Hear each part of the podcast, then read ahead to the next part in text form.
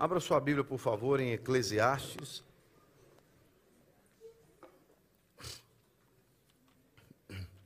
Eclesiastes no capítulo 9. Eu quero partilhar com você o, tema de que Deus dá oportunidades. Deus dá oportunidades. E essas oportunidades, elas num certo sentido, elas são iguais para todas as pessoas. Por exemplo, o sol,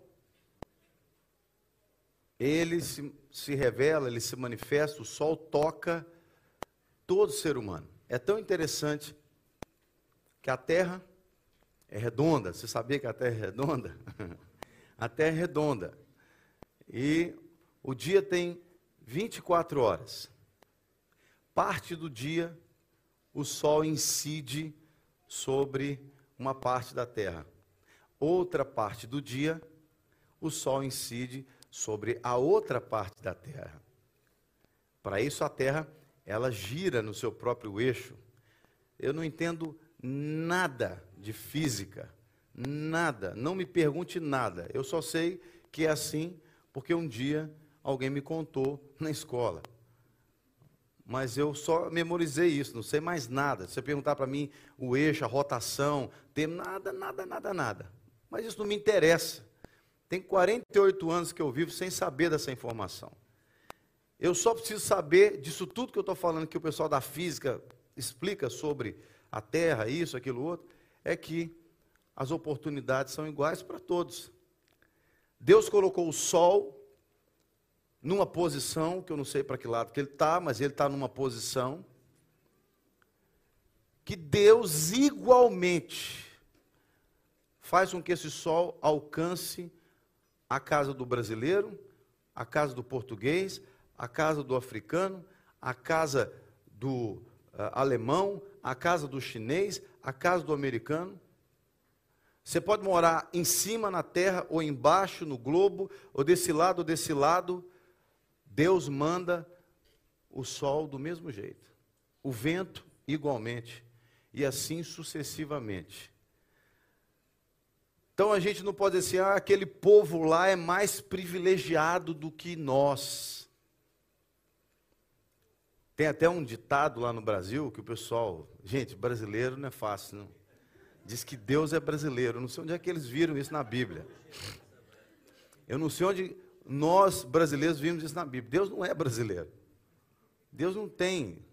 Mas a gente fala isso, é óbvio, claro, isso é uma brincadeira, mas a gente é, diz que Deus é brasileiro, porque o Brasil é um país tão próspero, com tanta coisa, com tanta coisa, com tanta riqueza natural.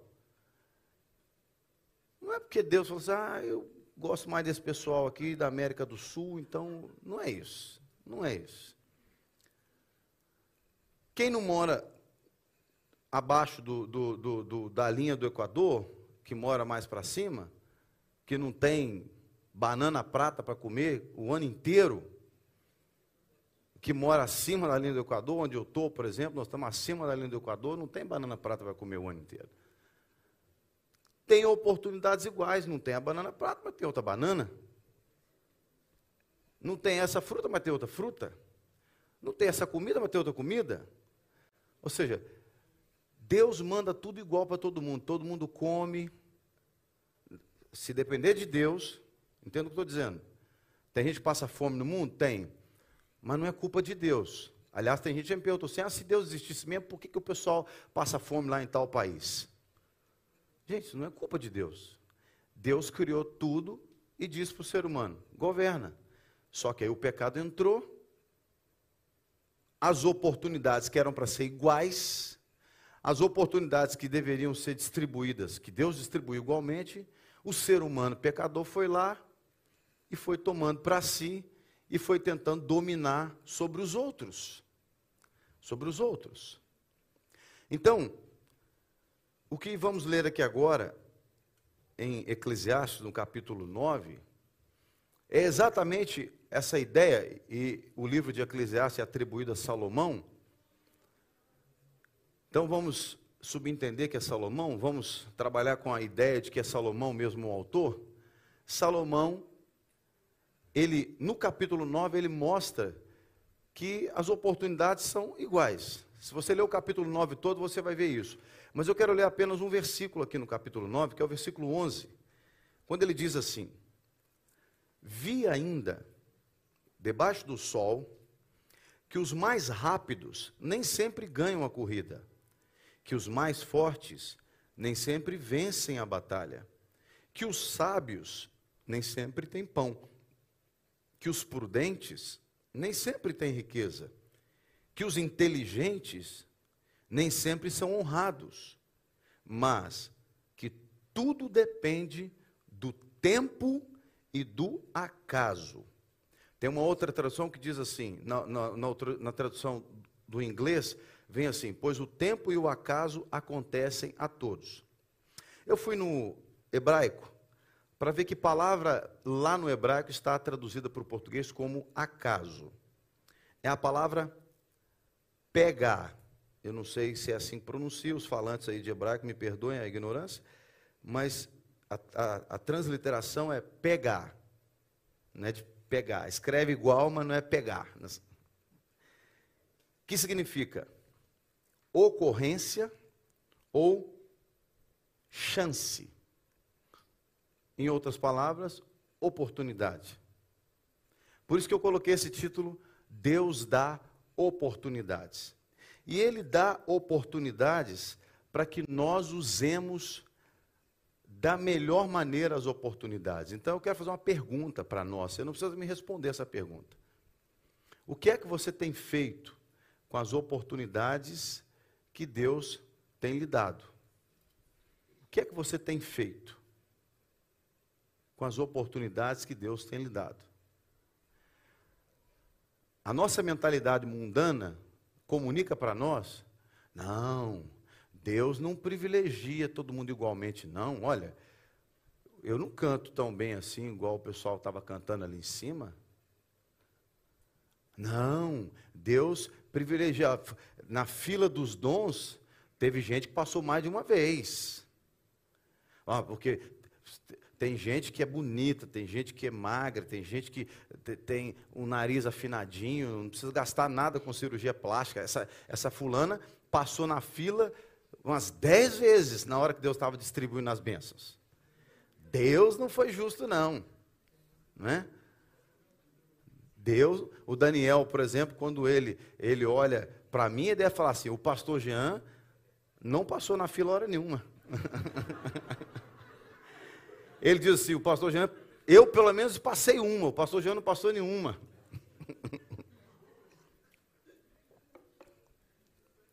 Mas acredite, Daniel, eu passei na fila. Deus, ele dá oportunidades, a chance. O que Salomão entendeu, ele está dizendo o seguinte: nem sempre os rápidos é que ganham a corrida. Nem sempre são os rápidos é que ganham a corrida. Mas a gente tem a ideia de que só os rápidos é que ganham a corrida, né? A gente tem essa ideia. Eu, eu tenho um temperamento diferente do temperamento do Ítalo. O Ítalo é um homem de Deus, meu filho. Ele é uma inspiração para mim. Eu estava ali agora há pouco orando com ele, por ele ali. Como que Deus ministrou no meu coração? Ele é uma inspiração para mim. Só que o temperamento do Ítalo é diferente do meu. ele é mais lento, mais devagar.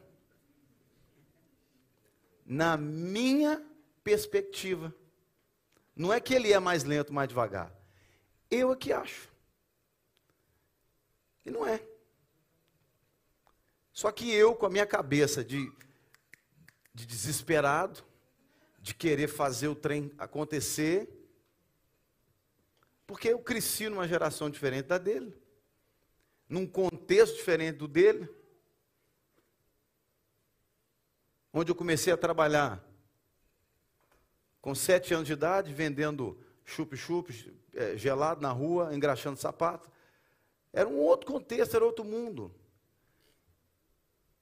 Ele foi começar a trabalhar já adolescente, porque eu falei para ir. Brincadeira não, mas é porque nós falamos com os nossos filhos que, que a gente tem a preferência que eles estudem primeiro. Né? Graças a Deus ele está fazendo mestrado em Direito. Eu não tenho mestrado. Ele já está no segundo ano do mestrado. Então, essa ideia de que os rápidos ganham a corrida é uma ideia do mundo. Então, eu achar que ele é mais lento do que eu é a minha ideia. Eu estou errado. Eu estou errado em achar. Se ele achar que eu sou muito rápido, ele também está errado em achar, porque é da perspectiva dele.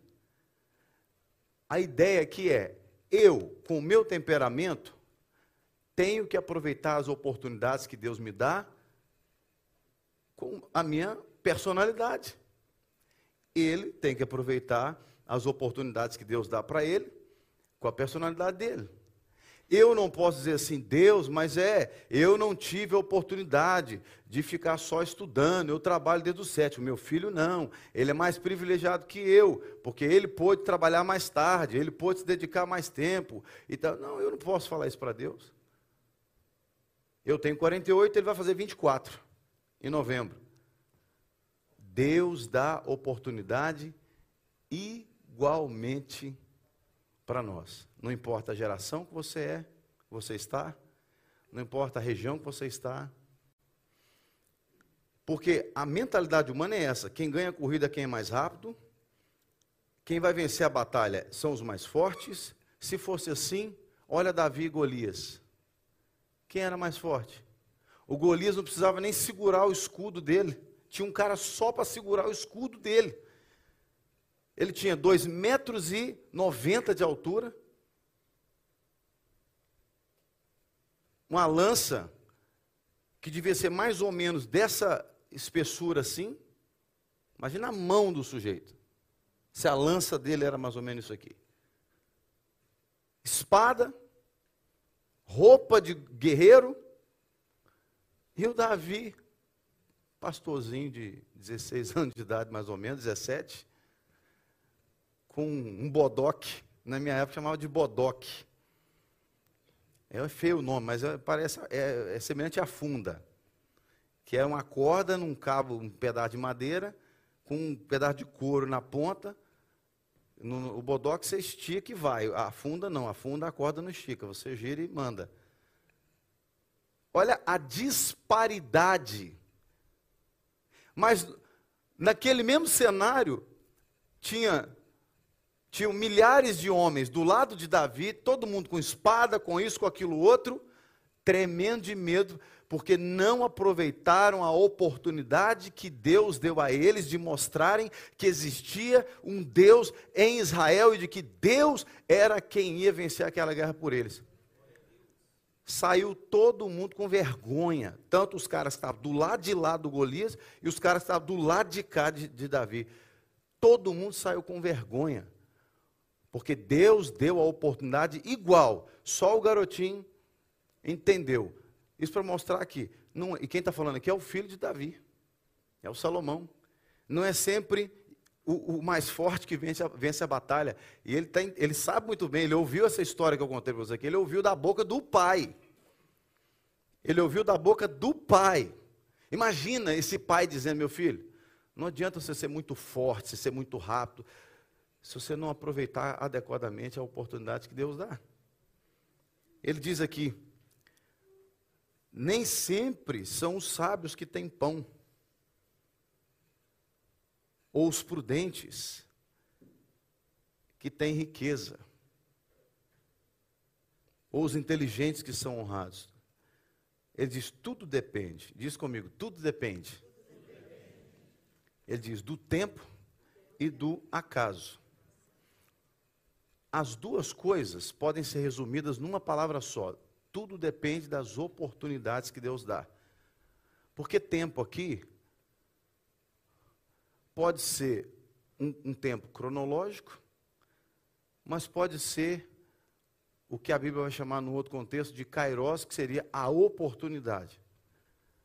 Tudo depende, mas o que é que nós estamos fazendo com as oportunidades que Deus nos dá?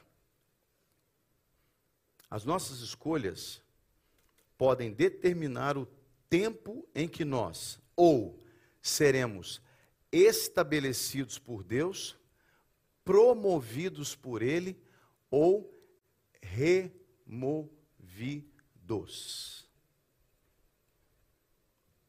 A decisão que você toma frente às oportunidades que Deus coloca diante de você, a maneira como você se comporta, a decisão que você toma diante de oportunidades que Deus coloca diante de você, elas vão determinar se você será estabelecido por Deus através daquela oportunidade, ou se você será promovido para uma fase, um estágio melhor através daquela oportunidade, ou se você será removido daquela oportunidade. Ah, meu sonho é ser gerente na minha empresa. É chegar ao cargo de diretor. Só para aplicar aqui o que eu estou falando. E aí, você está fazendo o quê? Diante dessa oportunidade. Você está fazendo o quê? A sua postura vai mostrar se você, se vai comunicar para Deus através da sua postura, se você realmente quer utilizar essa oportunidade que Ele está te dando para você ser estabelecido dentro daquilo que supostamente Deus quer fazer, ou se você será promovido, ou se você será removido. O Covid apareceu. Ninguém estava esperando o que aconteceu em 2020. Muita gente morreu, sem precisar morrer. Muita gente quebrou, sem precisar quebrar. Muita gente se desesperou emocionalmente, sem precisar. O Covid atingiu todas as pessoas. Igual o sol atinge a terra toda, o Covid atingiu todas as pessoas. E você olha hoje, dois anos depois do Covid. Onde é que você está? Você aproveitou a oportunidade? Eu falo que a nossa igreja, Lagoinha Porto, guardem as devidas proporções do que eu vou falar aqui. O Covid trouxe um crescimento na nossa igreja em todos os sentidos, inclusive de maturidade. Nós aprendemos nessa fase do Covid que nós poderíamos fazer muito mais do que a gente estava fazendo. A oportunidade veio. Era uma oportunidade dolorosa, ou doída, ou dorida, como se diz cá em Portugal. Era uma oportunidade difícil. Era. Mas nós tínhamos muitas opções. Qual que era a nossa postura sentar no chão, no chão e chorar? Ficar desesperado? Quando eu ouvi falar de Covid, a primeira coisa que eu fiz foi estudar o assunto, ouvi médico. Eu gastei horas e horas e horas e horas ouvindo coisas de médico falando, palestra, muita coisa. Eu só não peguei o diploma de médico porque eles não dão via internet. Senão, se eu tivesse me matriculado numa faculdade online, eu, eu teria ganho ou ganhado um, um, um, um diploma de médico. Me apelidaram aqui na igreja de doutor Covid. Os crentes que não vigiam. É. Mas tudo intriga da oposição, tudo inveja. Quando alguém pegava, todo, me zoavam, me zoavam, você é negacionista, você é isso, mas na hora que alguém que o Covid batia na, naquela casa lá, para quem que eles ligavam primeiro? E eu dizia, calma, fica calmo, você não vai morrer disso. Ou assista isso aqui, siga isso aqui. Olha esse médico aqui. Amigos médicos meus faziam consultas por telefone com as pessoas. Eu consegui, Deus, Deus me conectou com pessoas que nós criamos uma rede de médicos fazendo atendimento telefônico. Quanto você pesa? Qual é a sua altura? O que, que você tem? Isso, às vezes o irmão deitado na cama lá, desesperado com o Covid afetando o corpo dele, e eu com o médico no telefone aqui. Põe no viva voz aí. Eu botava no, no alto-falante do telefone. E, e, o irmão não estava nem aguentando falar. E foram várias vezes. O médico, que, que eu não entendi nada, Jean, que falou. Então está falando, tá falando que está assim, assim, assim. Mede a pressão, mede a, a, a oxigenação. Eu estava. Não, isso eu não fazia não. No procedimento médico eu não fazia não. Eu, eu apenas eu fazia só a conexão do médico com a pessoa. Óbvio, eu não sou médico, não vou exercer, exercer a profissão. Mas, mas eu, eu fazia a conexão. Oportunidade. Quantos irmãos, quantos irmãos foram preservados pelo Senhor, porque nós não aceitamos aquilo que a mídia estava mostrando, nós não aceitamos. Então, o que é que você faz com as oportunidades? Colossenses capítulo 4, no verso 5 diz assim: Sejam sábios no modo de agir com os que são de fora e aproveitem bem o tempo. O tempo aqui não necessariamente está falando das horas, dos dias, mas está falando de oportunidades. Sejam sábios, aproveitem as oportunidades. Quando Samuel, depois que o povo de Israel pediu para eles um rei, que ele ungiu Saul com autorização de Deus, ele repreendeu o povo e mostrou para o povo que o povo tinha Deus, o povo não precisava de um rei. E que aquilo foi um pecado diante de Deus, eles pedirem um rei, sendo que Deus era o rei deles. E o povo ficou desesperado e pediu que ele pudesse orar por eles, interceder por eles. Ou seja, o povo não soube aproveitar bem as oportunidades que Deus tinha colocado. Então, Deus usa o profeta para repreender ele. Ele vai falar para o povo o seguinte, aqui em 1 Samuel, no capítulo 12, no verso 20 e 21. Está escrito assim: Então Samuel disse ao povo: Não tenham medo. Vocês, de facto, cometeram todo este mal. No entanto, não se desviem de seguir o Senhor, mas sirvam o Senhor de todo o coração. Não se desviem, pois vocês estariam seguindo coisas vãs que nada aproveitam e que não podem livrar porque são vaidade. O que, que Samuel está dizendo para o povo aqui? Se vocês não entenderem as oportunidades de Deus, vocês vão seguir o vento.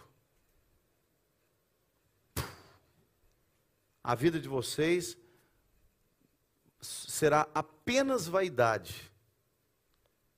Apenas vaidade. Se nós não ouvirmos o que Deus está a nos dizer, se nós não entendermos as oportunidades que Deus coloca diante de nós, e quando eu falo oportunidades aqui, irmãos, eu estou pensando em oportunidades em todas as áreas da nossa vida. Todas. Porque não existe, preste atenção nisso, não existe essa coisa de vida cristã e vida secular. Você não tem como dizer assim, Sábado e domingo eu sou crente e de segunda a sexta eu trabalho lá naquela empresa o dia inteiro, então lá eu não consigo ser crente. Porque não tem ninguém crente lá. Lá eu não tenho tempo nem de ler a Bíblia, nem de orar. Então eu sou crente de verdade é no sábado e no domingo, mais no domingo até. Porque domingo eu vou para o culto. Não existe isso, irmão. De vida secular e vida cristã. Ou você é crente ou você não é. E se você é crente, você segue a Jesus, segue ao Senhor. Você então vai perceber todas as oportunidades que Deus te dá, seja na sua vida familiar, na sua vida sentimental, na sua vida financeira, na sua vida, nas áreas da sua vida que tocam as suas finanças, nas áreas da sua vida que tocam as suas relações interpessoais. Ou seja, você é um crente 24 horas por dia. A sua cabeça pensa com as coisas do reino de Deus. Então, você percebe as oportunidades de Deus em tudo que você está fazendo. Não importa se você é motorista, por exemplo, de Uber, você está lá, entrou um passageiro. Você não pode ficar falando de Jesus para o passageiro. Mas é uma oportunidade. Uma pessoa que entra no seu carro é uma oportunidade. E aqui eu não estou falando, irmão, preste atenção, que você tem que é, falar de Jesus para todos os passageiros que entraram no seu carro. Daqui a pouco eles estão dando uma estrelinha só para você. Uns vão gostar, outros não vão gostar. Daqui a pouco a Uber te bloqueia, e te, porque você está falando de Jesus para as pessoas. Não é isso. Você pode muito bem aproveitar as oportunidades de Deus na sua vida, sem precisar abrir a Bíblia. Você pode aproveitar a oportunidade de ser um refrigério para alguém, por exemplo, de ser um consolo, de ser um instrumento de cura, de ser um instrumento de libertação.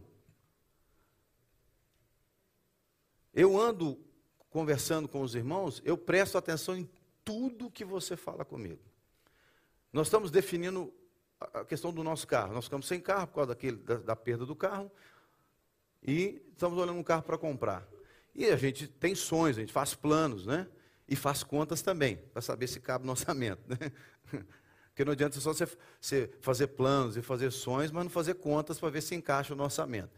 Então, eu converso com um, converso, conversando esses dias com uma irmã da igreja, ela falou, pastor, o senhor viu que vai aumentar isso, vai aumentar aquilo, vai aumentar. Eu falei, opa, Deus está falando comigo através dessa irmã. Falei, então, minha irmã, conta mais. O que que, o que, que você viu? Porque Deus está usando você para falar comigo. Eu tenho orado e o que você está falando comigo vem de encontro. Hoje mesmo eu estava na hora do almoço, conversando com o irmão falando de carro, dessa situação do carro. E eu percebi Deus me ajudando a entender um pouco mais algumas coisas. O que, que você tem feito com as oportunidades que Deus te dá? Nós temos na Bíblia alguns exemplos de reis, eu vou citá-los rapidamente, porque são alguns reis que tiveram oportunidades iguais. Eles eram reis de Israel, ou alguns deles de Judá, quando o reinado era dividido. Todos reis colocados na mesma posição. Era o mesmo Deus, era a mesma nação, era o mesmo posto,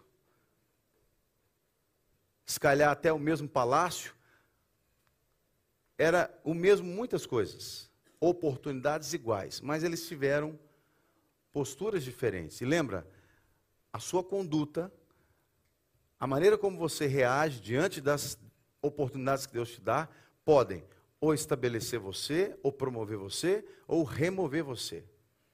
Eu quero comentar rapidamente sobre Jeú. Era o capitão do rei Acabe. Acabe era o rei de Israel, marido de Jezabel. Jeú, foi levantado por Deus como rei. Deus mandou Elias ungir a Eliseu, ungir a Jeú, mas acabou que foi Eliseu que mandou lá um funcionário dele, um servo dele, ungir a Jeú enquanto ele ainda era capitão, para que ele fosse rei. E disse: É você que vai resolver o problema, você que vai exterminar a descendência de Acabe no reinado de Israel e vai também acabar com a Jezabel. Esse é o cara, Jeú. Então Deus, imagina, Deus levanta o cara para limpar o trono de Israel. Deus levanta o cara para ser aquele que iria vingar toda idolatria, toda sujeira, toda corrupção que o Acabe permitiu entrar no reinado dele, através inclusive da sua esposa Jezabel. Deus levanta esse cara, o Jeú. E aqui, em 2 Reis, no capítulo 10, no versículo 28 ao 36, Diz assim: Jeú acabou com o culto a Baal em Israel. Mas Jeú não se afastou dos pecados de Jeroboão, filho de Nebate, que este levou Israel a cometer, a saber, dos bezerros de ouro que estavam em Betel e em Dan. Por isso, preste atenção, Deus deu, o cara era capitão no exército, Deus levantou o cara para ser rei, falou: Você vai ser o rei. Lembra que eu falei? A sua postura, a sua conduta diante das oportunidades de Deus, ou vão te estabelecer, te promover, ou vão te remover. Deus levantou o cara, ele fez parte daquilo que Deus mandou ele fazer. Por isso, no versículo 30 diz: Disse o Senhor a Jeú: Visto que você fez bem em realizar o que é reto aos meus olhos, e fez com a casa de Acabe segundo tudo que era do meu propósito, os seus filhos até a quarta, diga comigo, quarta, até a quarta geração se assentarão no trono de Israel.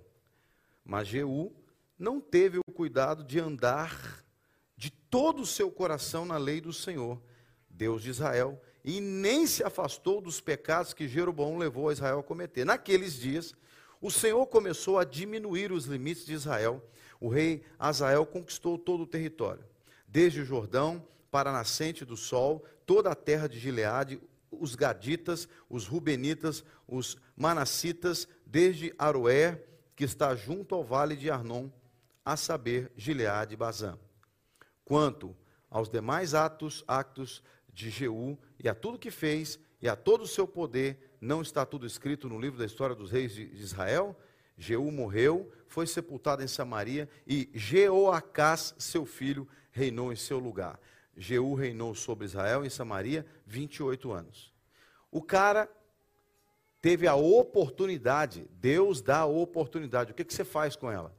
O cara não cumpriu, não, a postura dele não foi a postura de alguém que estava a comunicar para Deus assim: Deus, eu agarro essa oportunidade com todo o meu ser, e qualquer coisa que tentar me impedir de viver essa oportunidade, ou seja, qualquer coisa que não esteja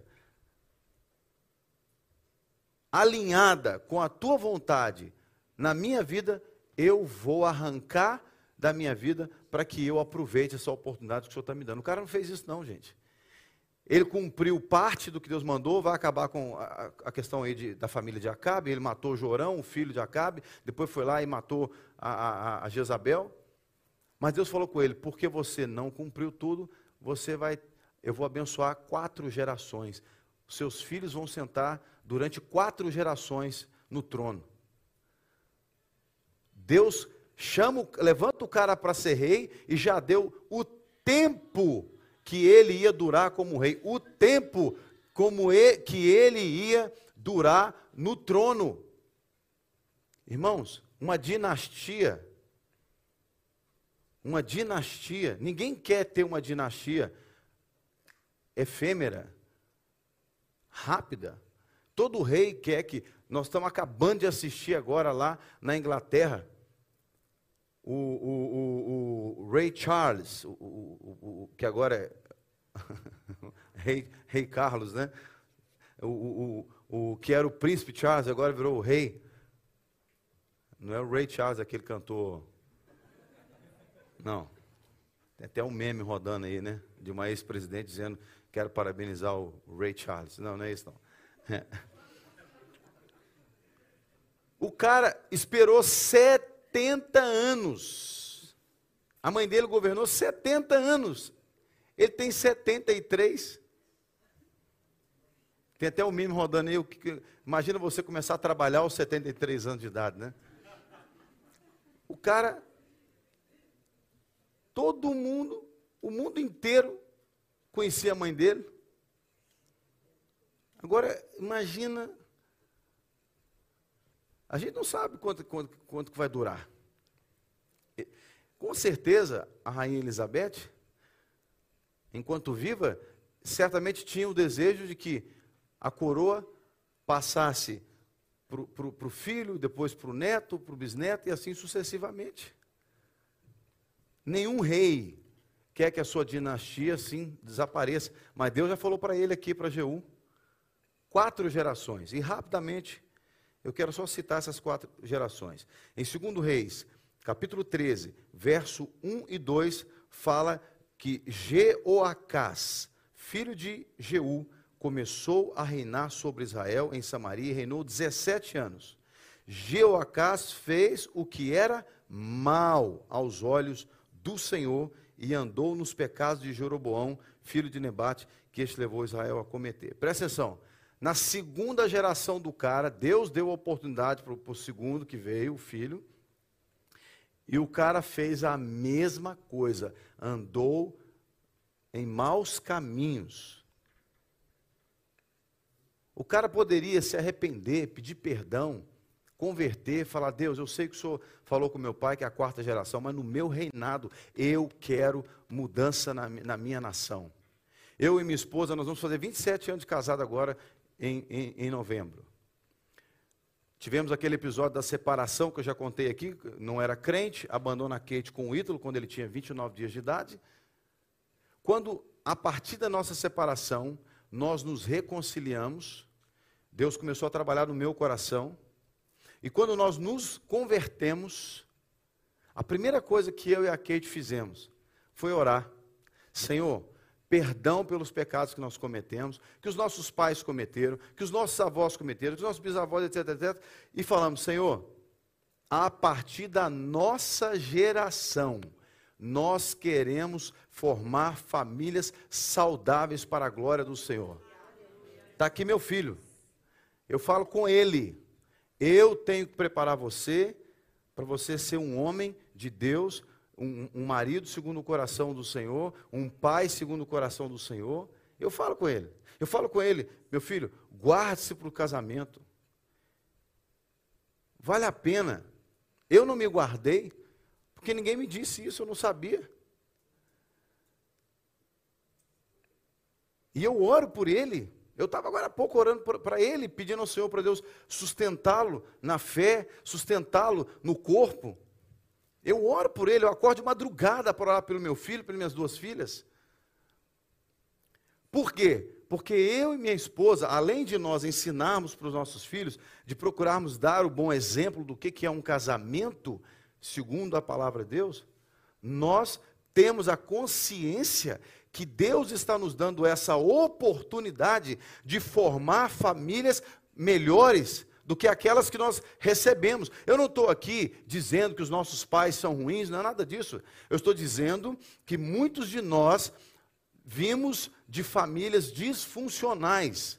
E Deus está nos dando a nós, a cada um de nós, a oportunidade de formarmos famílias saudáveis. E o que é que nós vamos fazer com isso? A nossa postura vai mostrar se Deus vai nos estabelecer nesse propósito, se Ele vai nos promover nesse propósito, ou se Ele vai nos remover. Não é à toa que eu oro ao Senhor, Senhor, eu quero ser uma bênção na vida da minha esposa e dos meus filhos. Se em algum momento na minha trajetória o Senhor vai ver que eu não sou, na sua onisciência, o Senhor vê que eu não serei, me mata antes. Me, me leva antes porque eu não quero atrapalhar o que o Senhor quer fazer na vida da minha esposa e dos meus filhos. Porque eu tenho uma aliança com o Senhor. Eu não quero perder as oportunidades. Eu estou aqui em Portugal como pastor, porque o Senhor me deu a oportunidade. Quando ele falou comigo, a primeira coisa que eu falei foi com a minha família, e depois nós fomos falar com o pastor Márcio Valadão. Pastor, Deus está falando isso conosco, a gente ainda não entendeu, mas o Senhor é o nosso líder. Deixa Deus usar o Senhor para falar conosco. Mas, filho, você, você quer sair da igreja? Não, pastor, não quero sair da igreja. Eu estou dizendo para o Senhor que eu quero estar onde Deus quer que eu esteja. Eu não quero perder a oportunidade de fazer o que Deus quer que eu faça. E eu ainda não entendi, mas o Senhor é meu líder, deixa Deus usar o Senhor. E aí, duas semanas depois, o pastor Márcio, filho, ore por Portugal. E agora já vamos fazer oito anos que nós fomos enviados para cá. A nossa igreja faz sete anos, mas nós fazemos oito anos. Esse mês a nossa igreja faz sete anos de existência. Em dezembro nós fazemos oito anos que moramos em Portugal. Tudo porque nós entendemos, nós não podemos perder a oportunidade. Eu encontro com alguns colegas daqui que, que nós conhecemos no início, tem um deles que eu gosto muito, um, um pastor português, que ele fala: irmão, vocês, a sua liderança, vocês entenderam o timing de Deus certinho. O timing de Deus certinho. Essa é a percepção que nós precisamos ter na nossa vida, irmãos. Deus dá as oportunidades igualmente. Nós temos que parar de ficar olhando para o nosso próprio umbigo ou olhando para a grama do vizinho. E temos que começar a pensar, Deus, o que, que o Senhor quer fazer comigo? Deus levanta esse, esse, esse Jeú como rei. E o cara já, já entrou errando. Não fez tudo que tinha que fazer. Deus falou, quatro gerações. Aí entra a geração seguinte, o, o primeiro filho. O cara bagunça tudo, faz o que era mal aos olhos do Senhor. E aí, reinou 16 anos.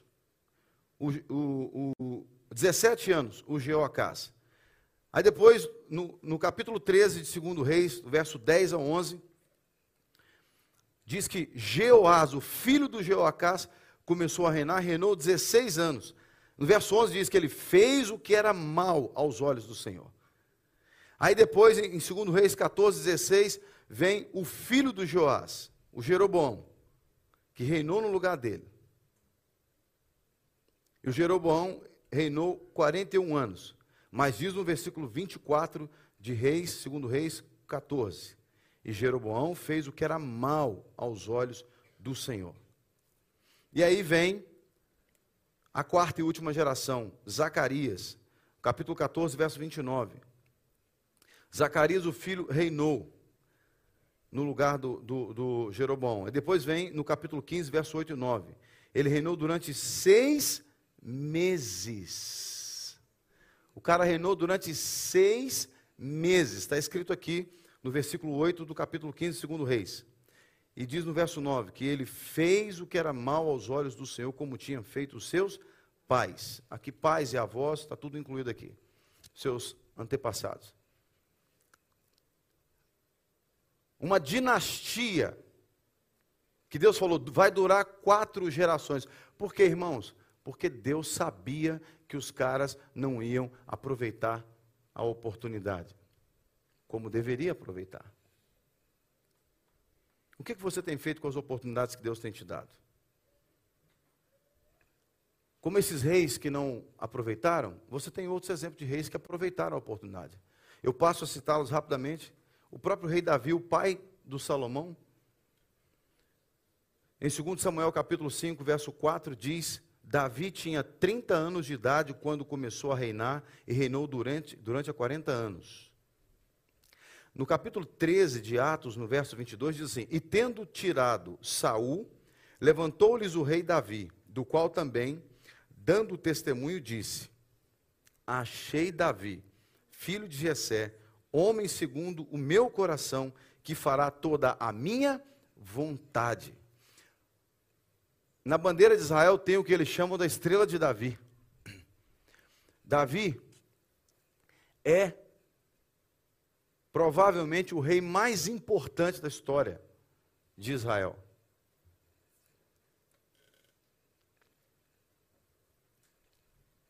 Ele consta na genealogia do Senhor. O cego Bartimeu, quando Jesus passa por ele, ele fala: Jesus, filho de Davi. Jesus era filho de José. Mas ele conectou aquele homem que estava ali cuidando do povo, com o coração de Deus, servindo o povo, Cristo, conectou com Davi, um homem segundo o coração de Deus. Um homem que aproveitou as oportunidades, a postura dele. Você lembra dos episódios de Davi com Saul, Saul tentando matar Davi. Davi teve a oportunidade de matar Davi e falou: Mas eu não vou fazer isso. Deus não mandou fazer isso. Ele já tinha sido ungido como rei. Ele poderia, ele estava esperando a vacância da, da, do trono, esperando a vacância do trono. Ele poderia ter terminado com, com Saul. Ele não fez isso, porque ele soube aproveitar as oportunidades que Deus deu para ele, ele agiu corretamente, idoneamente. Ele agiu como um homem de Deus, um homem segundo o coração de Deus. Por isso Deus o exaltou no seu reinado. Apesar dele ter cometido erros, ele cometeu erros. Era um homem como outro qualquer. Mas é o único homem de quem o próprio Deus diz, segundo o meu coração. Um outro rei que fez um, bom reinado, o rei Asa, reinou 41 anos. Você pode verificar depois em casa, em 2 Crônicas, capítulo 15, do verso 1 ao 19, o primeiro reis, o 15, é, 12, 13. Outro rei que fez escolhas acertadas, Ezequias, segundo Reis, capítulo 18, do verso 1 ao 6. Ele reinou 29 anos em Jerusalém. Ezequias fez, diz aqui o texto, lá pelo versículo 3, Ezequias fez o que era reto aos olhos do Senhor, segundo o que Davi, seu pai, havia feito. E aí vai descrever aqui as obras que ele fez, removeu os postes ídolos e etc, etc, etc. Você pode ficar de pé, por favor? Em 1 Coríntios, no capítulo 7.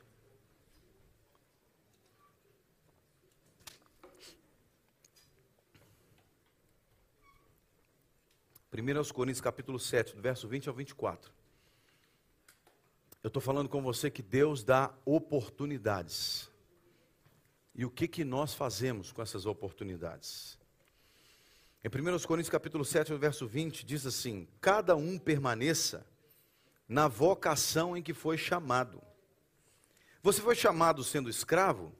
Não se preocupe com isso. Mas se você ainda pode tornar-se livre, aproveite a oportunidade. Pois quem foi chamado no Senhor, sendo escravo, é liberto que pertence ao Senhor. Do mesmo modo, quem foi chamado sendo livre é escravo de Cristo. Vocês foram comprados por preço. Não se tornem escravos dos homens. Irmãos, cada um permaneça diante de Deus na condição em que foi chamado. Paulo está dizendo o seguinte: quando você se converteu ao Senhor, você era casado, solteiro, você era patrão, você era empregado. Ele está usando ali a linguagem da época. Você era escravo, que tinha servo naquela época. Quando você foi chamado aqui, é no sentido de quando você recebeu a revelação do Senhor na sua vida. Em outras palavras, quando Deus deu a você a oportunidade de ter a sua vida transformada, quando Deus deu para você a oportunidade de você ser salvo, ter a sua vida transformada. a sua vida, num certo sentido, ia continuar igual. Se você trabalhava no banco, conheceu a Cristo, se converteu, continue trabalhando no banco, mas agora é um funcionário do banco cristão. Então aproveite as oportunidades lá no banco que Deus agora vai te dar, que antes você não enxergava. Ah, você conheceu Jesus, você era solteiro, Ah, o pastor vai falar que eu tenho que ficar solteiro pro resto da vida. Não, não é isso. Se você era solteiro quando conheceu Jesus, agora você é um solteiro de Jesus. Então aproveite a oportunidade. Paulo está dizendo assim: se você era servo e tem a oportunidade de ficar livre, aproveite a oportunidade. Se você é solteiro e tem a oportunidade de casar, eu parafasei o Paulo aqui: case. mas só faça se tiver oportunidade. Ou seja, porque um crente, ele tem que se movimentar de acordo com que Deus vai abrindo as portas. Um crente, ele não pode forçar as oportunidades, ele não pode cavar o pênalti. Um crente não cava o pênalti.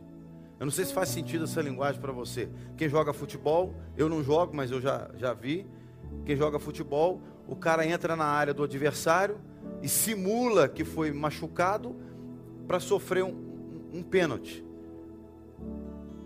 Isso é baixo. Quem faz isso é gente que não tem talento, ou gente que não tem a bênção de Deus.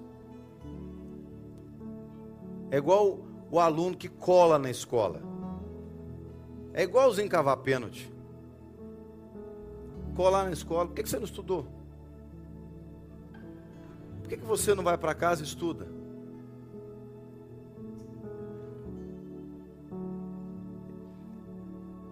Esse menino está no mestrado de, de, de, de, direito.